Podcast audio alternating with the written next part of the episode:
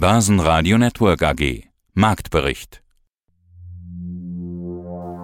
Im Studio Sebastian Leben und Peter Heinrich, der am Wochenende auf dem Börsentag in Wien unterwegs war und einige Interviews mitgebracht hat, von denen Sie hier erste Ausschnitte hören. In der heutigen Podcast-Ausgabe hören Sie Fondsmanager Dirk Müller zur möglichen anstehenden Wirtschaftskrise, Vermögensverwalter Michael Reuss zur Lage im DAX, den globalen Anlagestrategen Heiko Thieme, der die Performance von Warren Buffett und dem S&P vergleicht und den Anlegern einen Tipp mit auf den Weg gibt, Wirtschaftsprofessor Peter Scholz zur möglichen Konsumkrise, Wikifolio-Gründer und CEO Andreas Kern zu den Daten, die in zehn Jahren Wikifolio gesammelt wurden und Investor Florian König meldet sich von der Frühjahrskonferenz in Frankfurt und erklärt, was ihm an Familienunternehmen gefällt. Sie hören Ausschnitte aus Börsenradio-Interviews. Die vollständige Version der Interviews finden Sie auf börsenradio.de oder in der Börsenradio-App. Die Woche startet nicht gut für die Börsen. Der Grund ist mal wieder Russland, die nicht wie geplant die Pipeline Nord Stream 1 mit Gas versorgen. Angeblich sind technische Probleme der Grund. Der Gaspreis war daraufhin deutlich nach oben gesprungen, auch der Ölpreis könnte wieder steigen, die OPEC Plus plant Förderkürzungen. Europaweit geben die Aktienmärkte ab. Der DAX verlor minus 2,2% auf 12.760 Punkte. Der ATX in Wien gab minus 1,4% ab auf 2.850 Punkte. Der ATX Total Return auf 6.015 Punkte. Die Ergebnisse des Stresstests zur Energieversorgung kamen erst nach Börsenschluss. Bundeswirtschaftsminister Robert Habeck trat am Montagabend vor die Presse. Es soll einen Notbetrieb der zwei AKWs in Süddeutschland geben. Damit werden diese Anfang 2023 nicht vom Netz gehen. Eine Laufzeitverlängerung soll es dagegen nicht geben, den oft zitierten Streckbetrieb auch nicht. Die Börsen konnten darauf nicht mehr reagieren. Im DAX gab es zeitweise nur Verlierer, bis Börsenschluss konnten wenige Aktien ins Plus drehen, so zum Beispiel die Versorger, die ja von längeren Kraftwerklaufzeiten profitieren könnten. E.ON legte plus 1% zu, Brenntag plus 0,2%, Siemens Healthineers und RWE jeweils plus 0,1%. Stärkste Verlierer waren die Autotitel und andere Zykliker. Porsche mit minus 4,6%, Continental mit minus 5,9% und Schlusslicht Mercedes-Benz mit minus 6,8%. Viele unterschiedliche Belastungsfaktoren sind gerade einfach zu viel für den Markt zu Wochenbeginn.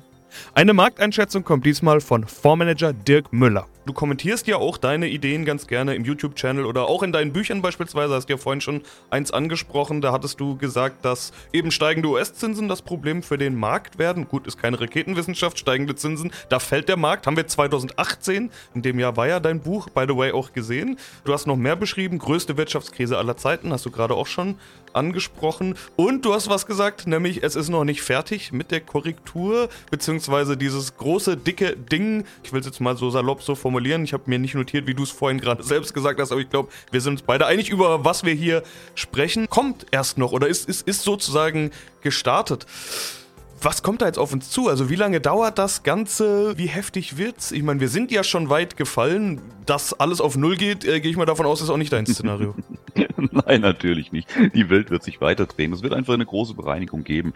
Du sagst es richtig. Natürlich ist es keine Raketenwissenschaft zu sagen, dass steigende Zinsen Probleme für die Märkte bringen. Dieses System haben wir, seit wir auf diese Weise mit Geld wirtschaften. Aber in der Vergangenheit, in den vergangenen Jahrhunderten, mag man fast sagen, war es eben so, dass es relativ nah bei beieinander liegende Zyklen gab. Ne? Wirtschaftswachstum, Zinserhöhungen, die Wirtschaft hat sich wieder beruhigt etc. Das ist so ein permanenter Bereinigungsmechanismus, der auch sein muss, der nötig ist. Rezessionen sind notwendig, damit nicht funktionierende Strukturen auch kaputt gehen können, um Platz zu schaffen für neue, wie in der Natur auch. Aber wir haben über die letzten ja, inzwischen 15 Jahre, haben wir alles getan, um Rezessionen zu vermeiden. Das war was ganz Böses, was Schlimmes, was nie wieder kommen darf. Äh, ich erinnere mich so an manche Notenbank-Aussage, es wird nie wieder eine Rezession geben, es wird nie wieder Marktverwerfungen geben, weil wir sind jetzt so toll, wir sind so klasse, wir können das so toll steuern. Aber das Gegenteil war der Fall. Wir haben eine viel zu lange anhaltende Boomphase gehabt, die künstlich in die Länge gezogen wurde. Es gab weltweit so gut wie keine Zinsen mehr. Die Zinsen sind aber ein ganz wesentlicher Faktor, um riskante von weniger riskanten Investitionsmodellen zu unterscheiden entscheiden. Und ähm, wenn keine Zinsen mehr da sind, dann habe ich auch diesen Unterschied nicht mehr. Ich habe diesen Risikopuffer nicht mehr. Das heißt, äh, es gibt einen Wildwuchs an äh, Investitionen, die sich eigentlich gar nicht rechnen, die keinen Sinn machen. Wir haben das an den Börsen ja gesehen, viel mit Meme-Aktien und so weiter.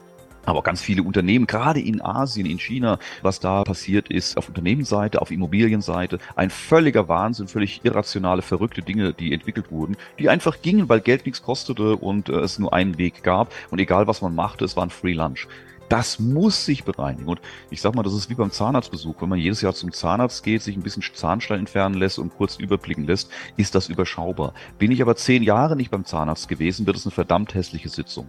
Das haben wir jetzt. Wir haben seit zehn, über zehn Jahren keine Rezession in diesem Form mehr gehabt, keine Bereinigung der Märkte mehr gehabt. Und deshalb muss es jetzt auch sehr heftig werden. In Asien, in China vor allem, hatten wir seit Jahrzehnten nur Aufwärtsbewegung mit völligem Wildwuchs. Wer da mal in die Details schaut, der kann sich nur den Kopf schütteln, dass sowas möglich war. Und es hieß, es ist das neue Normal. Und ich habe nur gesagt, das ist nicht das neue Normal, sondern das geht eine ganze Zeit lang und irgendwann wird sich das bereinigen. Und das tut's jetzt. Das muss es tun, vollkommen normal. Und das wird leider sehr hässlich werden wie gesagt, die Immobilienblase beginnt gerade zu platzen, ist das wichtigste Segment in China. Und der größte Teil der Wirtschaftsleistung hängt dort am Immobilienbau. Das Vermögen des Mittelstandes hängt in den Immobilien und das fliegt denen gerade um die Ohren. Mein Name ist Michael Reuss von der Vermögensverwaltung Huber Reuss und Kollegen aus München.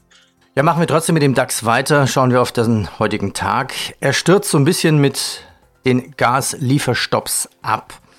Nach dem Stopp der russischen Gaslieferung durch die Pipeline Nord Stream 1 springt der europäische TTF-Gaspreis am Morgen nach oben. Ja, und der DAX eröffnete mit mehreren hundert Punkten tiefer. Ein Analyst schreibt sogar, die Angst vor einer Lehman-artigen Krise im europäischen Energiesektor wächst. Kann man das fast nachvollziehen? DAX jetzt zum Zeitpunkt des Interviews, um für die höheren Zeitstempel zu setzen, ja, so rund 2,5 Prozent tiefer. Also den Ausverkauf im DAX, es ist ja kein Ausverkauf, 2,5 ist ja noch okay. Den kann ich jetzt wirklich simpel nachvollziehen. Ja, also müssen natürlich sehen, am Freitag ist der DAX, also am Börsentag vorher, ist der DAX ja auch ein gutes Stück nach oben geschossen. Ich glaube, drei Prozent war im Plus, wenn ich es richtig im Kopf habe. Man darf nicht immer die ganzen Nachrichten sofort mit der DAX-Entwicklung in Einklang setzen. Und dieses Energiethema, das beschäftigt uns, uns Deutsche natürlich noch viel mehr, weil wir einfach eine in meinen Augen sehr schlechte Energiepolitik davor schon gemacht haben. Und der Gaspreis schießt natürlich so in die Höhe, weil der liebe Herr Habeck auch am Weltmarkt wahrscheinlich alles Gas zusammenkauft, was er kriegen kann, damit die Speicher voll werden, damit diese Abhängigkeit äh, sukzessive reduziert wird. Aber das jetzt in die, in die Zukunft fortzuschreiben, dauerhaft, also A, habe ich den Eindruck, dass Europa da zusammenhilft und dass man sich gegenseitig äh, in dieser Phase unterstützen wird. Da wird man mal Gas von links nach rechts schieben und umgekehrt. Und die Gasspeicher sind, glaube ich, jetzt zu 80, 85 Prozent voll. Auch das bringt ein bisschen Entspannung.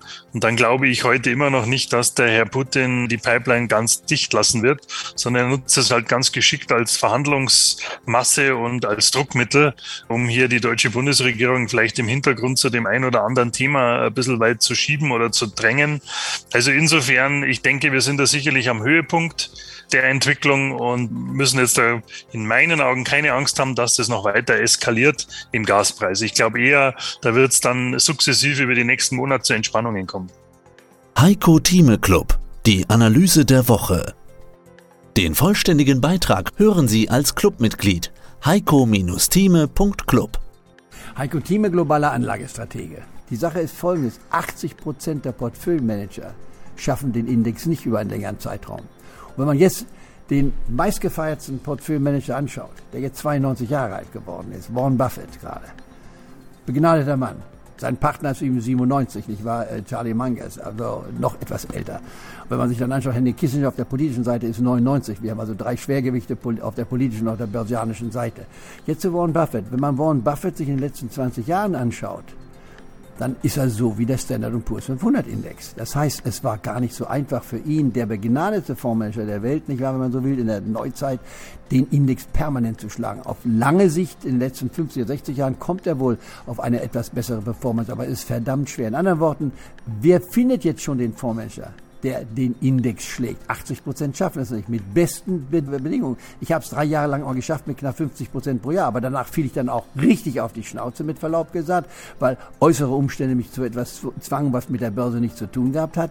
Und dann fiel ich auch mal auf den letzten Platz zurück. Das muss man auch mal verstehen. Also ich weiß, wie die Höhen sind, das ist einfach. Aber wenn man ganz hinten ist, ist es nicht ganz einfach wieder aufzustehen. Das heißt, man muss wirklich beide Seiten sehen. In anderen Worten, deswegen haben wir den Club. Clubmitglieder haben meines Erachtens eine mindestens so gute Wahrscheinlichkeit, die Profis zu schlagen, weil sie flexibel sein können. Und wer nicht dem Trend hinterherläuft, ich bin ja kein Follower, sondern ich bin jemand, der antizipiert. Ich kaufe gerne als Antizykler bei Schwäche. Das ist zwar gewöhnungsbedürftig, denn wer kauft schon gerne eine Aktie, die zu den Verlorenen gehört und dann hofft, dass sie noch weiter verlieren? Warum kaufe ich denn jetzt schon? Ich kaufe ja in drei Tranchen mich ein. Ich habe mir das alles schon mal erläutert.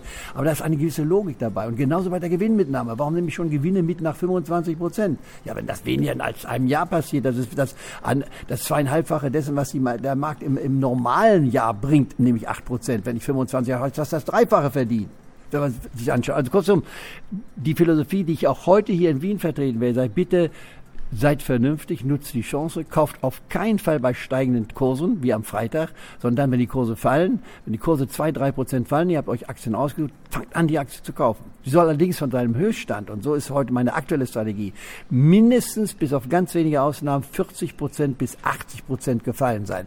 40 bis 80 Prozent. Also 40 Prozent wird mir was einfallen, 80 Prozent äh, muss ich direkt nachdenken. Ja. DAX-Wert der im Alphabet ganz am Ende steht im DAX. Ein Neuling, der, die Zalando. Die war bei über 100 Euro und ist jetzt bei 22. Und deswegen sage ich die Zalando, ohne sie genau analysiert zu haben.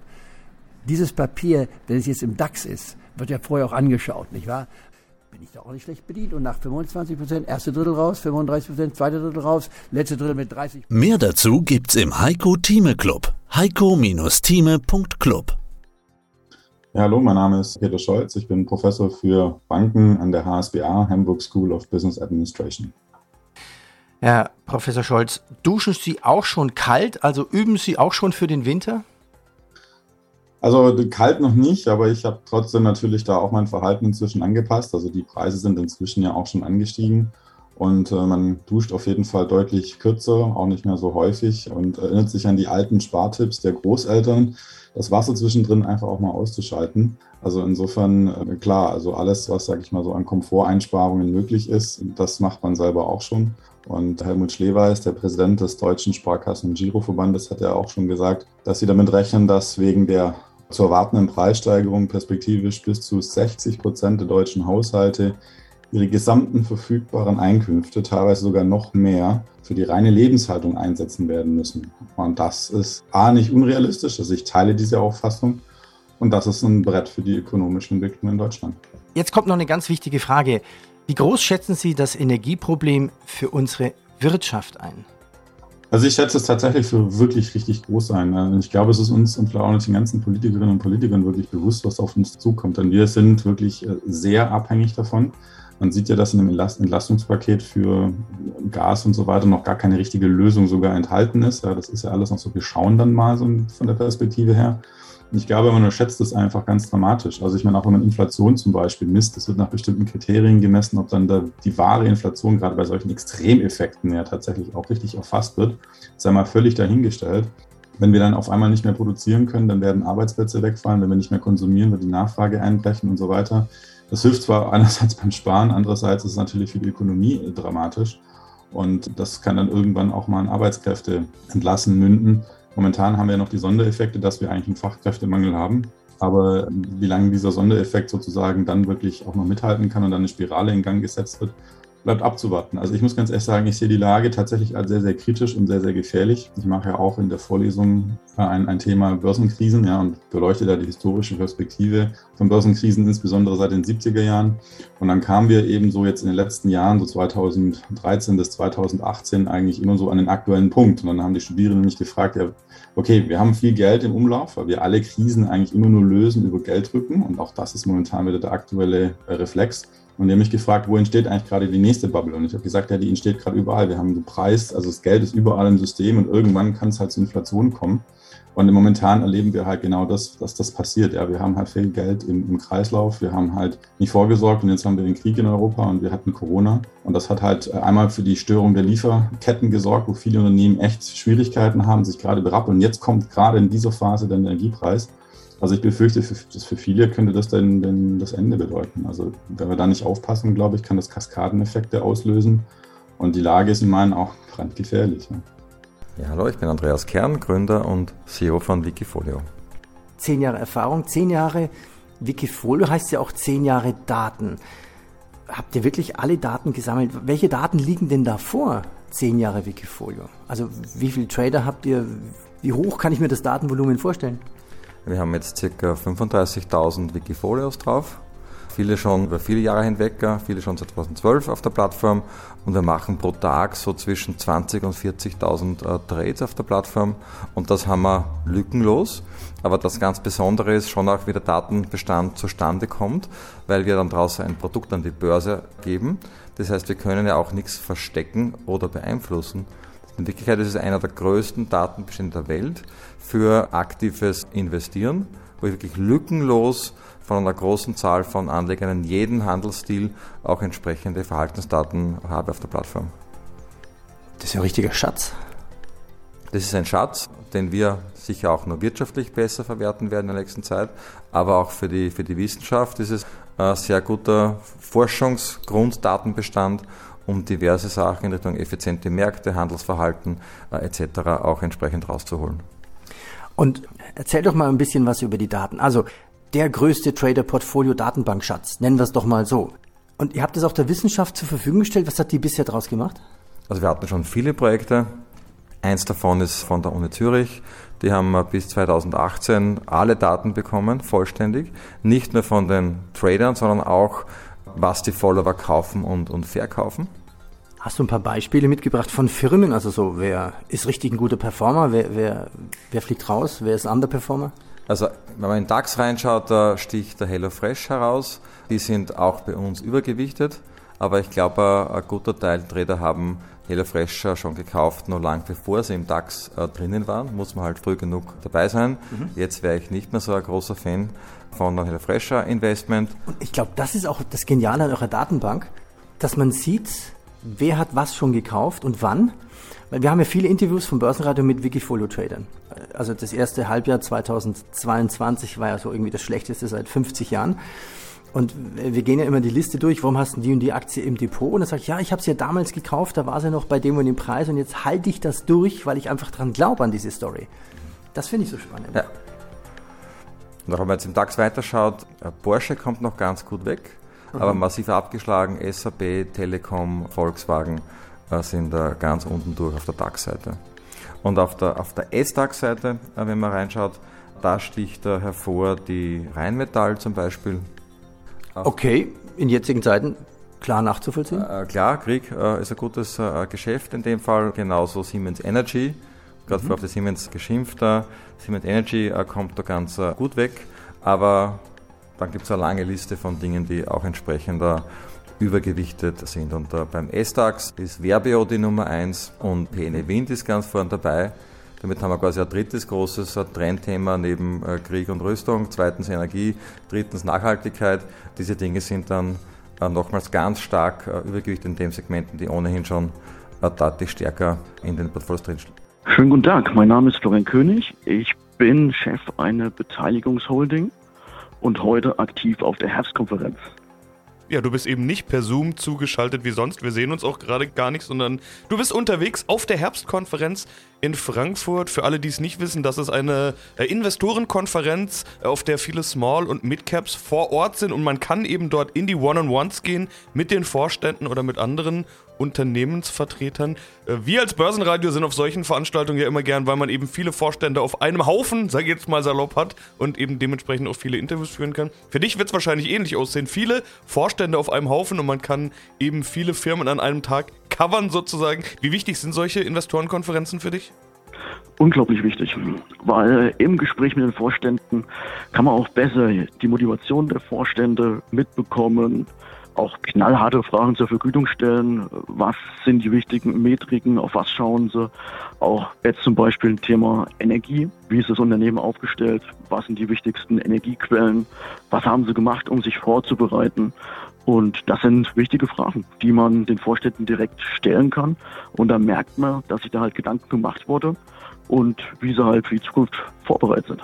Energie als ganz wichtiges Thema in allen Medien, ich denke in allen Gesprächen und eben auch auf so einer Konferenz, wie du gerade hast, anklingen lassen. Ist natürlich unternehmensspezifisch, was man da genau fragt. Und im letzten Interview hattest du als wichtige Kennzahl für dich auch mal die Rendite aus getätigten Investments, also ROIC, genannt mhm. oder dich dafür stark gemacht, will ich fast sagen. Aber ich kann mir auch vorstellen, dass eben gerade so aktuelle Fragen, die man einfach jedes Unternehmen fragen kann, ganz besonders im Fokus sind gerade Energieverbrauch, Gasnutzung, Abhängigkeit vielleicht auch von Lieferanten, entsprechende Kosten und so weiter, generell Inflationsthemen. Äh, ist das eigentlich sogar im Vordergrund gerade?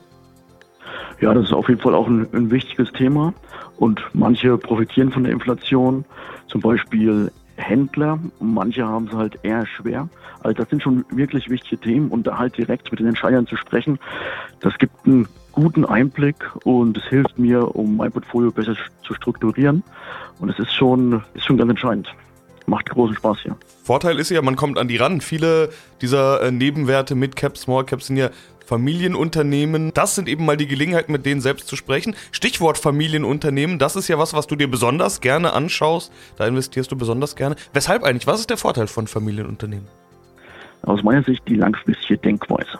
Die denken jetzt nicht von Gehaltsabrechnung zu Gehaltsabrechnung, sondern die probieren halt schon zu denken über 20 Jahre, teilweise über Generationen und probieren hier ihr Unternehmen halt zum einen erfolgreich langfristig aufzubauen und zum anderen halt auch unabhängig zu machen. Also und Unabhängigkeit hat man ja wieder das Thema Energie.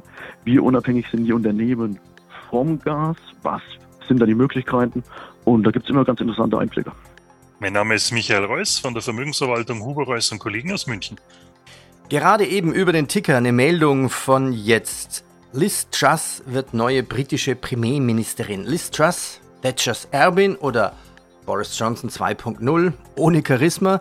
Tja, das ist die neue britische Premierministerin Liz Truss? Fragezeichen. Also ich habe eigentlich gar keine Meinung. Haben Sie eine? Fällt Ihnen dazu spontan irgendwas ein? Ja, mir fällt eins ein. Schlimmer kann es nicht mehr werden. Also insofern kann es nur eine Verbesserung sein, was nach Johnson kommt. Basenradio Network AG Marktbericht